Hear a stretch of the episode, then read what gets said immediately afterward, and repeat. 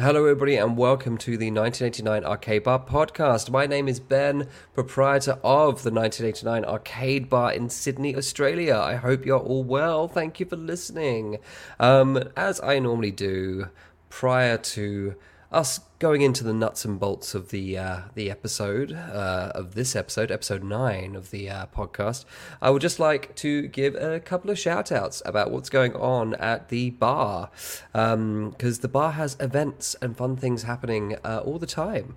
But uh, coming up uh, this month um, and every month, really, the last Sunday of every month is our retro arcade club. So if you've always wanted to have free run of an arcade bar for four hours with everything set onto free play uh, that is the event for you. Uh, the June event is happening on Sunday, the 26th.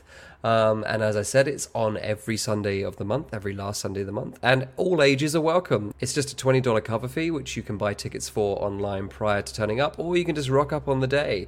Uh, and that gives you four hours, four hours to play as many arcade games as you like. And not only that, but lovely Martin, Martin Tane Taylor, who is going to be joining me on this episode of the podcast, will be providing arcade masterclasses. I'm not quite sure what games he's going to be showing people to play in this month's Retro Arcade Club, but he does two masterclasses per arcade club. So make sure you go and see Martin and learn how to master some games.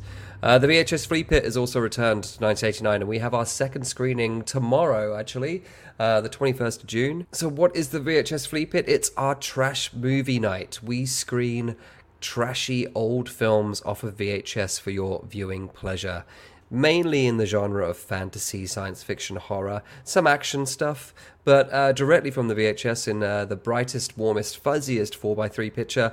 Um, it's a free night of cinema trash. If you love cinema trash, then please come along. It happens on Tuesday nights every two weeks at 7 o'clock upstairs at 1989. Come along to the VHS Fleapit.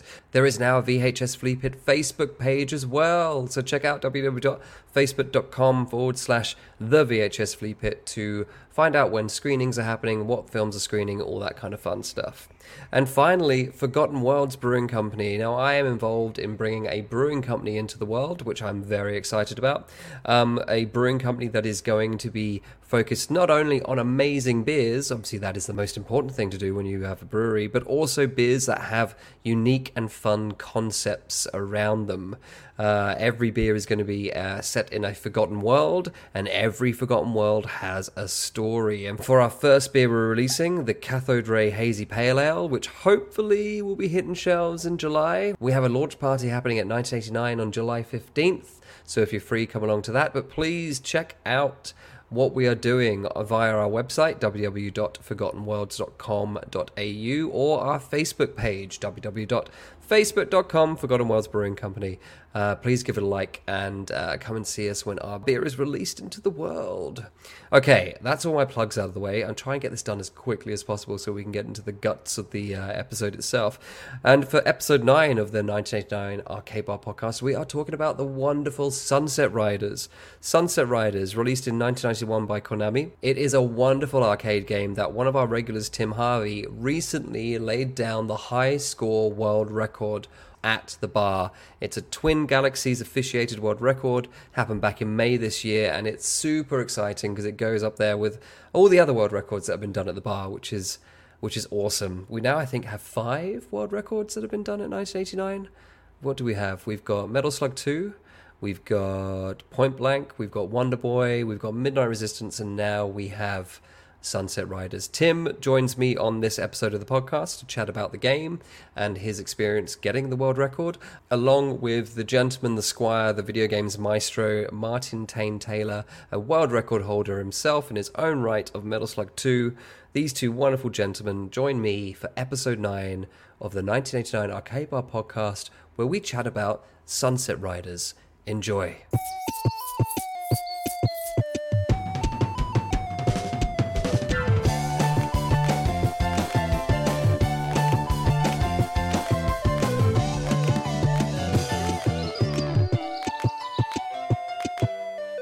Uh, I think I already talked about in the last episode that pretty much all our games are working in the bar now, which I know sounds like it should be a given.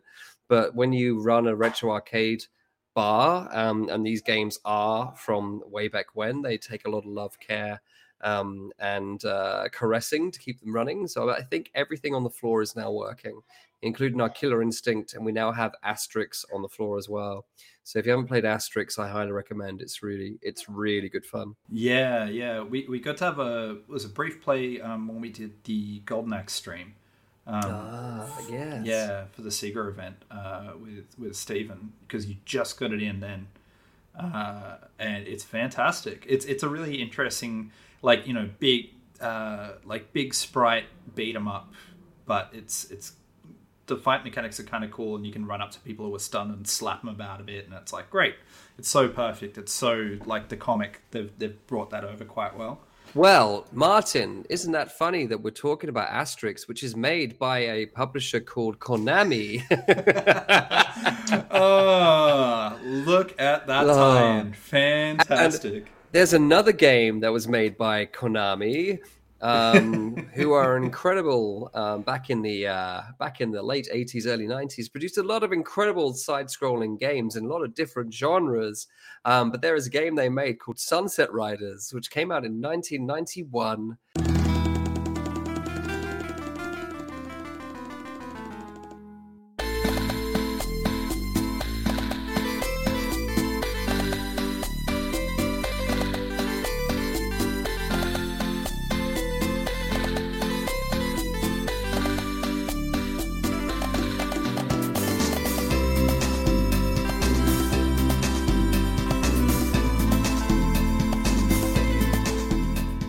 is a great Western run and gun shooter. Should we talk about Sunset Riders? oh, I think that would be a wonderful idea. Let's and, do it. Uh, oh. Yeah, yeah, yeah. And I mean, well, yeah, Ben, yeah, you're right. 1991, Konami, and Konami obviously have a long and proud tradition of beat 'em ups. Uh, obviously, the Asterix, and uh, well, you know, the the the game that the bar is named after the the Teenage yep, Mutant Teenage Hero Turtles. Hero Turtles, yeah, yep, from '89. Uh, the old X Men as well, to beat up there, which was um, ah, fantastic game as well, and, and of course the Simpsons four player as well. Uh, but I mean, well, yeah, Sunset Riders. Uh, it's its pedigree is kind of interesting as well because um, it was directed by uh, Hideyuki Sugimoto, who uh, was a programmer on Contra. Um, and uh, wrote Super Contra, uh, wrote and directed Super Contra actually as well. And he, I believe, I'm not 100% sure, but I think um, that um, Contra was um, worked on with Motoaki Furukawa, who wrote the music. And Motoaki Furukawa has a really interesting backstory as well, as far as what he worked on as well. So uh, the Metal Gear series, uh, the Super Smash Brothers series, Castlevania Symphony of the Night. You would expect something to be good between them, but this was kind of interesting because Cowboys just, you know, kind of weren't done after the sort of, you know, 50s movies. They were kind of left alone, and then it was like ninjas and other stuff and whatnot. So, so there was kind of a resurgence at the time in some pop culture stuff. Uh, and there were other games as well that sort of came a little bit before, a little bit after. So uh, Mad Dog McCree was out in 1990. Um, so there was a little bit there, which was a full motion light gun game, uh, which is really fun. Um, Wild Gunman, of course, which a lot of people would remember as well. Um, and Wild Guns later, which was like a sort of Cabal style shooter where you're sort of ducking back and forth and and whatnot, but you're essentially clearing a single screen. But yeah, as far as beat 'em ups, there really weren't. There wasn't really anything cowboy beat 'em up beforehand. But would you say this is a beat 'em up or a run and gun? It is. It is a run and gun. You're right. Uh, I guess made by a beat 'em up. Yeah, I agree with what you're saying. Like Konami, kind of are known for their like four player big sprites, very colorful, amazing beat 'em ups. But this was actually their foray into like the run and gun genre. Yeah, yeah, yeah. You're right. And I mean, like the it's funny you talk about the sprite size and whatnot as well because I would say they're quite reserved in that sense for a Konami game. But they the platforming elements that they put in uh, is something that makes it quite compelling as well. But Tim, like, did you want to talk about that as far as a design perspective for this game? Because you're you're no stranger to a running gun. Yeah, I, f- I found it really really interesting that, uh, like, I think to begin with, when you first pick it up, it it, it almost feels like a Metal Sluggy type game, but there's really like a lot of differences, a lot of just different, not really mechanics, but just the way the game is played. And I think it's very easy, um, just the first time you play it, to be like, oh, this is just a Metal Slug clone. They've just put Cowboys in instead. But as you go along, it's got sort of the multiple level systems, and there's a, a lot of interesting mechanics as to when you can jump and sort of bullets will pass through you and when they won't. Um, and sort of learning how that's sort of specifically done by design is really a big part of getting around that. Um, but in terms of like the actual level design, I, I feel like they didn't they didn't try and go too over the top. Um, it's pretty you can tell that it all takes place in the same world. It's not like they're sort of hopping from, you know, first they're in the outback, then they're in space into all these different crazy environments. Um, and I sort of like that. It helped. It helped feel like you were really building up, like you were almost on a quest where you're going from point A to point B, rather than just world one beat. Where's the next level? Where's the next level?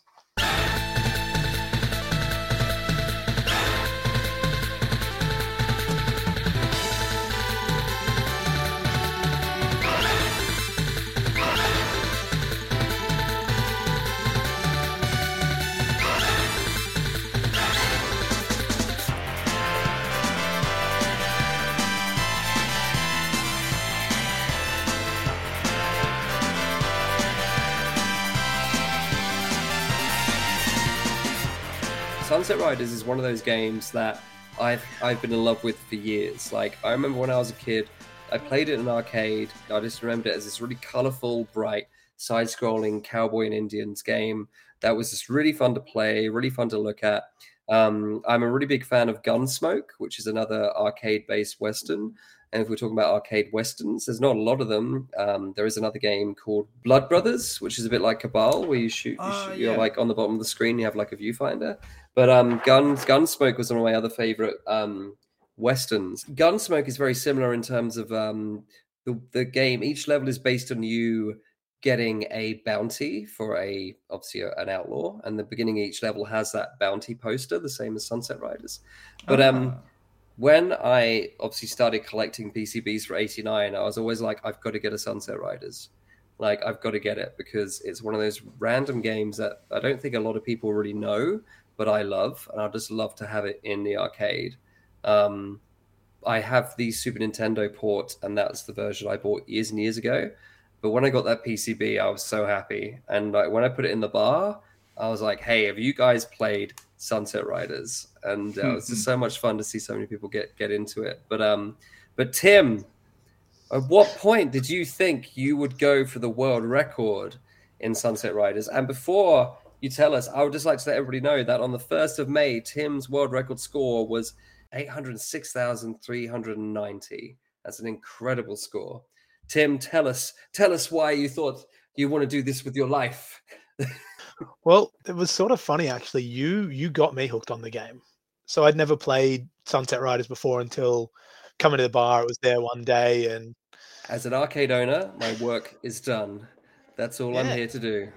Um, and I think I got hooked on it pretty quickly. But I feel like it's got a bit of a steep learning curve. Some of the earlier bosses and things like that. Like once, if you if you can sort of learn the patterns, they get far easier to beat. And I remember it was even Dark Horse I was struggling with, and you were like, "Why don't you just jump to this one?" I'm like, "Oh, that's that's much easier." Um, and just things like that. And I think where I actually really started playing it a lot was I, was playing it a lot, and it was I think the first time it popped up onto the arcade floor was probably maybe six months before Battle of the Arcades last year.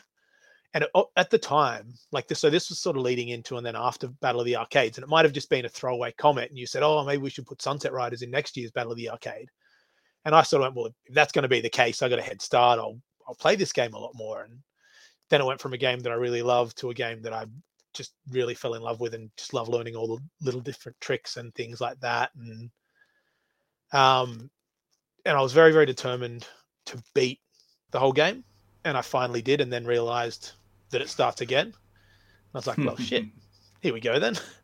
Um, so that sort of gave it an even bigger challenge and things like that. And yeah, and then it was about that time when I was sort of having a bit of a look at some of the world record scores and things like that, and saw Sunset Riders was, and saw that there just really weren't that many scores out there. And then I think as well, um, in one of our chats, Stephen put up some scores for Game the System. I think they did Sunset Riders, and looking at those scores and looking where I was at, and it sort of made me realize that, you know, I don't think there are that many people who have really beaten the whole game through really chasing scores. Um, Mm. There's yeah, there's more of a speed run community for Sunset Riders than just pure high score chasing. But yeah, Can you remember what the arcade high score was in Twin Galaxies before you destroyed it? uh, twenty two thousand and change. Yeah, yeah. So, by, uh, 20,000, held by wow. Amber McAnally. 22,920. Yeah. Do you, what what year was that set? That was Ninety ages ago. No, it wasn't ninety seven. Maybe it was. It was a long Um, time ago, like 20 years plus. See, that's Yeah. the, that's the incredible thing about Sunset Riders. It's just a game that I don't think a lot of people really know, and I think that in the high scoring community, I mean, speedrunning community, sure, but the high scoring community, I, that just um, I find it amazing that that was the high score for Mm. that long for this game, considering how much fun this game Yeah. is to play. Yeah, Yeah. I think like part of it might be. I, I- I guess a lot of things like when when you're talking about like PCB stuff, quite often you know there's not as many of some things that survive, and then it might take a long time to get like a, you know, it, even something like an emulation. Uh, sometimes it can take a while, or it's it's not faithful, so you don't really want to use it for, for doing an arcade record because it's it's not the arcade version. That could Well, definitely the, be a the thing. the main record, the main score is massive and quite competitive.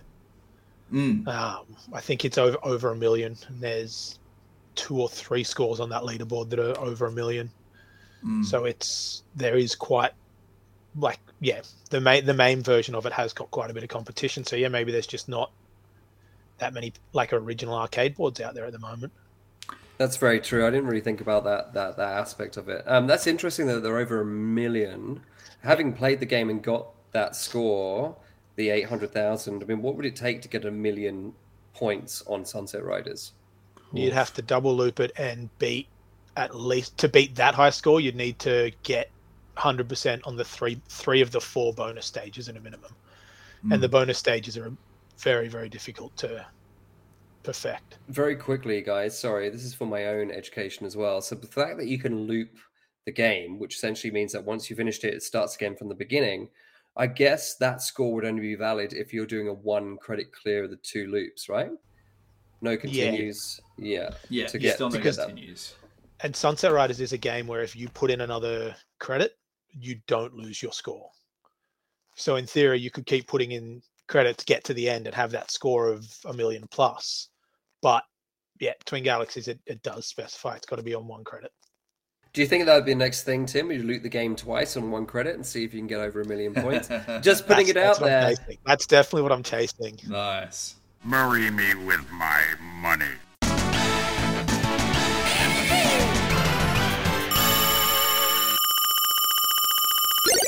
Okay, hold on. I've got a list of the out- wanted outlaws here. So the first one is Simon Greedwell. Bury me with my money.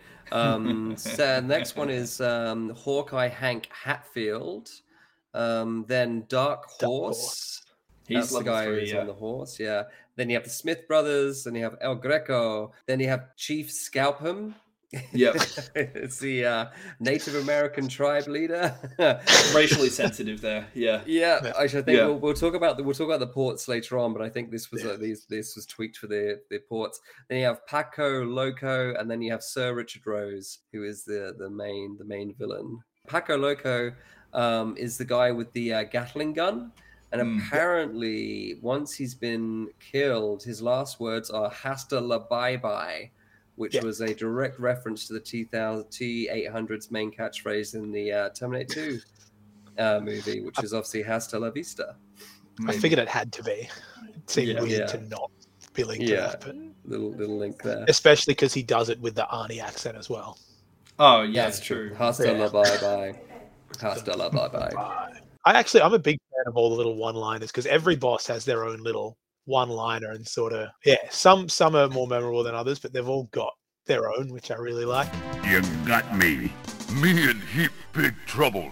When you beat the Smith brothers, um, and the girls come out and dance for for you, they they do their little one liner, which is she goes, um, she goes, "Oh, you boys are so kind," Oh, you boys are so kind. and then like text appears on the screen, sort of telling, introducing the second act. But all the little one liners are just digitized. I've always found that really weird. Like talking about the structure of the games. Obviously, we're, we're a four-player run and gun um, game, very much like Contra, where you can pick your characters. We should definitely talk about the characters at some point because they're they're awesome. And also, you know, what character you picked, uh, you pick to play, also you know changes how you play the game to some degree. But like, I always found that really interesting in terms of like the the way this game works. So you have like what is it the first couple of levels where you're obviously you are cowboys after the bounty of some bad guy. That's that's the structure of the game. But yeah you're right. When you take on those brothers and you save these girls from these two brothers suddenly the game becomes something a little bit different where you see all four bounties you've got to do to progress to the end of the game. Yeah, and it's like a weird turning point in the structure of the the game or not the gameplay but the actual narrative. My theory on that is I think it's set up like when you when you sort of beat the Smith brothers and rescue the girls, like that that's supposed to be the end of the game. Because that mm. text that actually comes up, it says, I'll tell you a secret. There's a huge bounty being offered for Sir Richard Rose, but he's always got his three sidekicks with him, so you'll need to dispatch of them first. And then like the next scene will have like the wanted picture with the three sidekicks underneath them. So that's how they sort of introduced that. But I, I think it was designed so you're supposed to think you kill the Smith, Smith brothers, the girls come out and dance. Well done, you've beaten the game. And then they're like, surprise, we have more bosses. more things do the more things yeah You know, I just realized that that is the storyline of El Topo by Alejandro Jodorowsky. Oh, really? I've I've got the I've got the uh, the box set of all his movies. And I've not watched that one yet. I seriously just occurred to me just then. It's like that is 100% it. It's like, you know, you get told this like the three masters you got to kill before you fight the final guy kind of thing. But there's probably a lot less like like his son randomly nude wearing a cowboy hat following him around as he does it and then turning into Jesus and leading a bunch of mutants out of a cave at the end. It's a Or- shame they yeah. didn't do that for this game. That could have upped the ante a little bit, you know, or did it in the se- They should have done the sequel. Yeah, it needs more mutants. Oh, well, do we want to talk about a sequel? I don't know if we Uh, talked about it, But a because sequel? it, well, no, there's no official sequel. Um, but in 1992, uh, the Cowboys of Moo Mesa was released uh, on Konami, and it is very much. I don't know if it was actually the same uh, director, but it was very much a spiritual successor and this is you know obviously still like pretty peak arcade times and as, as far as a commercial success um, i'm not really sure uh, for sunset riders like how much money it would have made historically or anything like that. I certainly don't have figures handy. But the cowboys of moo mesa was like a fucking like they really did attempt to make it a cash cow. Like it had a saturday morning cartoon. It had action figures that were designed by the guy who did a lot of the teenage mutant ninja turtle figures as well um, they had cereal they had like a, a bunch of random shit um, that just to try and make money like peak peak 90s capitalism. But the game like the actual game was so it was still four players it was still cowboys but you were literally a cow cowboy. Um, and a lot of similarities in gameplay style but much more cartoonish and much more like surreal but if you haven't played it, it's on a lot of the Pandora's boxes, um, so it's probably buried somewhere. But a highly enjoyable game. Uh, you can. You've also got um, besides your usual stuff like you know your slides, like you have in um, in Sunset Riders. Uh, you can also do like a double tap run and charge with your horns uh, as well. But um, but yeah, check it out. It's it's actually pretty cool. And was that only an arcade only release or? I think it might have got a Super Nintendo release. I think. Um, but this is. I didn't actually take notes on this. This is just something that I found out after we did uh, the world record and I kind of read into because it was kind of really interesting. I'm just looking it up now and it actually wasn't the same guys. It was Konami, but it wasn't the same team. Uh, it was released in November 1992 and it was one to four players in the in the same way uh, for Sunset Riders as well, because there, there were two obviously two player versions and four player versions of Sunset Riders as well, depending on the cab. It's my ambition to. Um, Mommy, Daddy. I know, baby. I don't know where mummy is. She's got to be somewhere. Where's mummy? You going to find mummy? Okay. Um, Daddy's playing this. um, it's still my ambition because we obviously have the two player. We have the two player arcade at the bar. Um, I would love to get a four player cabinet at some point. I have a four player LAI cabinet that's empty in my father in law's garage. I'd love to eventually one day convert that into a four player Sunset Riders, but um, that's a way off project right now, unfortunately. But when it happens, fellas, we'll get together and we'll play that game four players because that'll be incredible to play it four players. You know what I mean? I'm very keen. It's actually really interesting when you play multiple players on it. When you get to the bosses, it calculates how much you each hit the boss, but it doesn't then score accordingly. So if the boss is worth 10,000 points and you guys hit 30% each and I hit 40%, I get 10,000 points and you get zero. So if, if you're Ah. playing with like other people purely going for a high score, it creates this really interesting dynamic because a lot of the bosses you want to clear the minions first. But if it's sort of a who can put the most hits on him, it yeah, just is very, very it's fascinating actually because it really feeds into that um, that bounty hunter vibe Yeah. where you are vying against each other, even though you're not messing physically with each other in the game. In something like, let's say, Mario Brothers, where you can you can do that. Yeah. Yeah, I, I was- going to ask about that, and and so it is just based on the hits that you get through the through It's, the oh, boss it's fight. it's based on damage done. Okay, So as opposed which to is a final hit. Yes, which is slightly different to hits on them because the pistols do, I think they do more damage per shot. Well, that, uh, I was actually just about to ask as well, as far as because you know you're seeing a lot of um, other running guns. Metal Slug's is a great example where there's actually no difference in gameplay at all um, when whatever character you pick in that in any of those games in the series. Um, but obviously, Sunset Riders is earlier, but there's probably two main variations, right? Because you've got the shotgun guys and the dual pistol guys. Um, and uh, I mean, between those, because there's two shotgun guys, two uh, pistol guys, there's no variation there. Kind of. So that there isn't in the way it plays. So they both have the pistols, they both have the shotguns, they are identical weapons. But what it does change, and this is getting really finicky, but this is what I found when I was trying to push for high scores and things, is when you come up against the boss, who you're playing will line up with according to their their player. So player one will line up on the very left, player two slightly in, player three right, and then player four on the very right.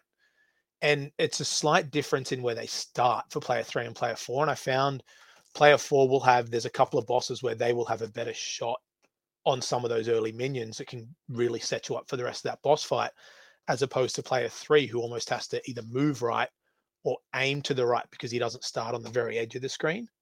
Mm. So gameplay with the two, yeah, they're identical. The guns are exactly the same and there's no variation. But where they start for the bosses can it's a small thing, um, but getting into a sequence early on some of those bosses is very important. Ah, so because uh, Cormano Wild and Bob the two shotgun guys, is it? I believe the green guy and the red guy. So the four characters are Steve, Billy Cool, Bob, and Comano Wild. Those are the four characters. I mean, Yeah. I it's it's funny because I I play as Cormano Wild before I knew that. Only because he's he's called Cormano Wild and he's got a shotgun. I'm like, well, that, yeah, and a poncho. And he has a he has a poncho and a hat. He's got the whole thing. yeah, he's the best. He's living his He's best, best. life. It's great. Yeah. yeah, Yeah. Yeah, It's going to be me in the future. Yeah, for sure.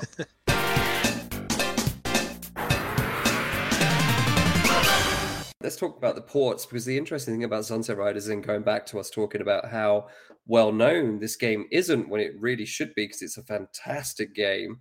Um, obviously, had an arcade release in 1991 and only had two um, official ports to uh, home consoles. There is a PlayStation 4 version. If you do want to play Sunset Riders at home right now, I believe that it's a company called Ar- Arcade Archives did a re-release of it in March 2020, um, and you can buy it online for the Nintendo Switch and the PlayStation 4. That's how you can play Sunset Riders at home. But it did have two console ports. It was it was ported to the Sega Genesis, Sega Mega Drive, and it was ported to the Super Nintendo. And the Super Nintendo version is how I uh, played it um, over the years before I was very lucky enough to get my hands on a PCB. Um, But the interesting thing, just talking about the two console ports, is that they're very different. The um, Super Nintendo is almost like a um, an arcade perfect port with a couple of little changes, but the Mega Drive version is actually a more of a cut down version of the arcade. Both look great um, and sound great. Um, admittedly, I think the Super Nintendo just pips the Mega Drive version in terms of sound and graphics. Again, it's very authentic to the original arcade, but I'm just going to very quickly read through the differences. For instance, you can only play in the Mega Drive version, you can only play two characters from the arcade, which is Billy and Cormano. You can't play the four four characters. Ah, and that's where the these guys got their surnames from. So sorry, in the arcade, the characters only had first names, but when it was ported to the Sega Mega Drive, they gave Billy and Cormano surnames. So that's why we've got Billy Cool and we've got Cormano Wild. So that's, Ah. I, I did wonder that because when I was doing the world record run, I heard Martin reference Cormano Wild, and I was like, I've played this game a lot, and I don't think I've seen the word wild once. Ah, so No, that's that- that's that's it. Yeah. I'm, I'm just really into the story, man. I thought you were just saying this guy's just wild. Like, you know, the other guys are okay, but this one guy, he is really cool. And Cormano, he is wild. On the Sega Mega Drive version, only four of the eight bosses from the arcade version are featured. So that's Simon Greedwell, Paco Loco, Chief Scalpem, and Sir Richard Rose. Yeah, so the Mega Drive version really is a very cut down version of the arcade, where um, the Super Nintendo version pretty much has only a few a few um, changes to it from the arcade. So in the, uh, stage six, the Native American enemies, which were in stage six, along with the boss of the Native Americans, Chief Wigwam, were actually changed to sorry, Chief Scalpem, were actually he changed was to Chief Wigwam in this He's version. Chief Wigwam in the Super Nintendo version, yes. So he was called Mm. Chief Scalpem in the arcade, and they changed his name to Chief Wigwam. But there were actually Native Americans that you could fight in Stage Six. I think they were all removed and replaced with regular outlaws. Yeah, Cracker Jacks. Yeah. Yeah, yeah, yeah. If you were choosing between what version for a home console or one in my retro collection, then obviously the Super Nintendo is the more desirable one. If you're not, if you don't want to get a digital version for the Switch and the PlayStation 4 over the Sega Genesis version, which is, uh, shall we say, watered down compared to the arcade version. But yeah, Super Nintendo version's great. Super Nintendo version now goes for a lot of money as well. If you can find a nice minty box copy, you definitely, um, yeah, you definitely got to pay out a few. Uh, a few pennies for that one. I've, I've actually, uh, I own and have played the uh, PS4 version, but I didn't spend much time on it. I got very cranky because, and maybe there was an option, I just couldn't find it. You didn't get to pick your character. Oh, Oh, really? Uh, if you press start, you were player one, so you played as player one, ah, right. um, That's a bit which annoying. is, yeah, especially when you're used to playing as player four. Is that Mm. Billy? Is Um, that or Steve? It's one of the pistol guys. yeah, I think Billy it's Billy Steve. Cool's number one. Billy Cool. He's Yeah. so cool because he wears Not blue. that cool if you have to play it. I say, bit of bad luck.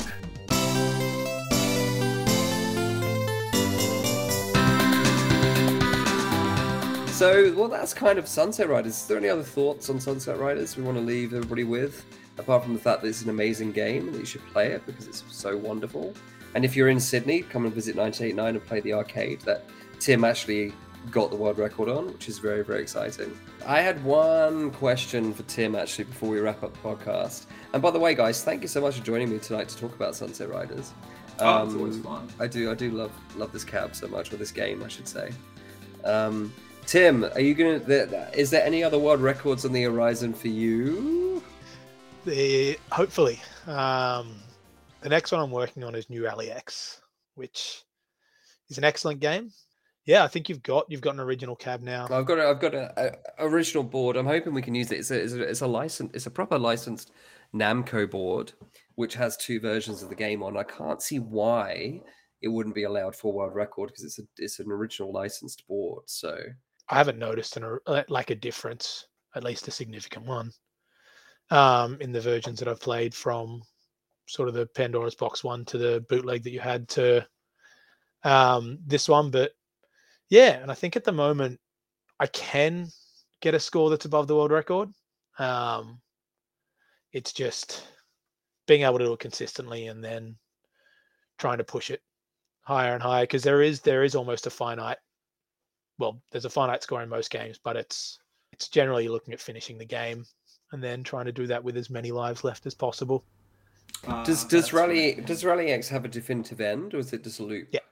No, there's there's 15 stages, and at the end of the stages, it goes, "Well done." It's like you've beaten the game. It actually says on the thing, it's like you've beaten the game. Now go for the world record. Yeah. and you're like, yes, I will do that. That sounds Anything good. you say, tiny PCB. Yeah. That's incredible, man. That'll be oh, that'll be so Yeah. exciting. Yeah, let me know when you're ready to do that, and we'll get that. We'll get that happening. Yeah. Well, hopefully I can uh, get back in there because my main version sucks. Um, you yeah, can so like does mine.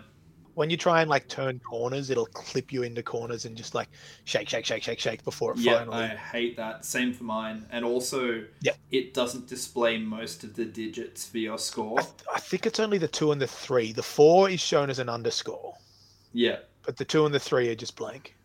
yeah. Uh, which, which- is super fucking annoying. Obviously, if you're chasing a, world, a, a record, that sucks. But it's I, like for the most part, I know where which when it's a two and when it should be a three. But Yeah, be, well, look, let me know, man. When you're ready, we'll be ready, and we'll get that one. We'll get that one taped. hopefully, and hopefully not too far away. well.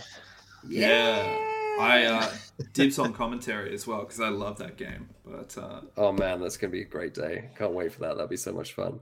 What about you, Martin? Have you actually thought about doing another world record? No pressure, because you know, uh, I'm like, not- it's all like- about games you love. I guess it's like if you love a game so much and you want to put a, a record down for it, like Yeah, like I, I mean, there are definitely games that I would like to, but I'm not realistically close and not really currently working on anything. Um, because yeah, out outside boring normal real life uh, has has been so full on. It's been a bit hard to kind of concentrate on anything like that. And because I have also many other nerdy hobbies, I've uh, I've been kind of, you know, putting putting my my big chubby unwashed Cheeto encrusted nerdy fingers in every in many pies.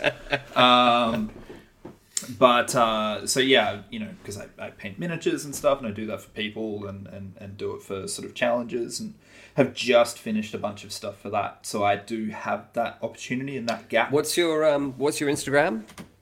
Uh, Tane's miniature painting. Um, so uh, usually a lot of like 80s and 90s old school, um, let's say like oh, Marauder, Games Workshop, there's some Heartbreaker stuff, there's a few other things, do some commissions for people. Um, and that's been keeping me busy because sometimes, as much as I love screens and games, uh, I've been trying very much to limit screen time through through COVID and through lockdown, which is why I started doing this. And now I think since COVID started, I think I've painted about 550 models or something like that. Wow! in, two, in Um, two and a bit years, that's incredible. So yeah, it's um it's it's become a bit of a thing, and it's been nice because um you know people sometimes pay me, or I've been uh, recently a couple of magazines and stuff, so that's been really nice. Um, but yeah, no, I'm thinking about it. The the Metal Slug series always calls me back. Kind of want to play Metal Slug X a bit more. I think I've got uh, the cart of that one. I've pretty much got most of the Metal Slug. I think, I've got, yeah, I think I've got an original Neo Geo of that um, cart of that. So yeah, look, the option, the option's always there, Martin. Fuck, I love the Neo Geo. We should do a whole podcast on the Neo Geo. I could talk about it for hours. I Just need like to the- play it more first, so Oh, you'll man, have to you'll have to oblige us. Yeah. Yeah, hundred percent. Like I've got um I managed to pick up a copy of the Super Spy and Crossed Swords for the AES. And I don't really own any AES games. I've got like the converter so I can play the MVS games in the AES. So for people at home, very quickly, not to bore anybody, you have the arcade version of a Neo Geo cabinet, which will come as you know, either a single slot or a four slot or a six slot, so you can change like the cartridges like a home console arcade version, which is called the MVS, and then you have a home console version, which is this nice, slick, black, kind of like sexy looking thing that can Oh, play beautiful. Yeah. single cartridges, but it's called the AES, and they rele- they were released simultaneously. And back in the day, if you had an AES, basically you were rich because Yeah. the AES is like so expensive. Even now, if you're collecting for it, it's ridiculously expensive. But I found a couple of games really like cheap in the Neo hmm. Geo world, and I got a couple. But yeah, I love it. I love it so much. Like the Neo Geo system for me is just like it's wonderful.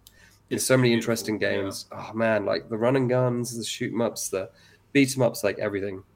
Mm. Yeah, so we should do a whole podcast on the Neo Geo one day, and I'll I'll wax lyrical. So yeah, guys, I think I think that's a nice um, point for us to sort of wrap this up. Thank you so much for joining me. thank you everybody for tuning in and listening. Uh, really appreciate it. We'll be back in a couple of weeks with another podcast. So uh, join us then. But uh, thank you guys. Thanks for having me. Yeah, thanks everyone. Thank you so much for having us. What is it Steve normally says? Steve normally says, Oh, was it uh, keep keep playing, keep playing or keep keep gaming? keep gaming. Oh, Keep Steve, gaming. where are you, man? Keep gaming. Thank you for listening to the 1989 Arcade Bar podcast. I hope you enjoyed the show. Please support the show by giving us a like and a follow on our Facebook page. Tune in to us via our SoundCloud. Find us on Spotify podcasts and Apple Podcasts.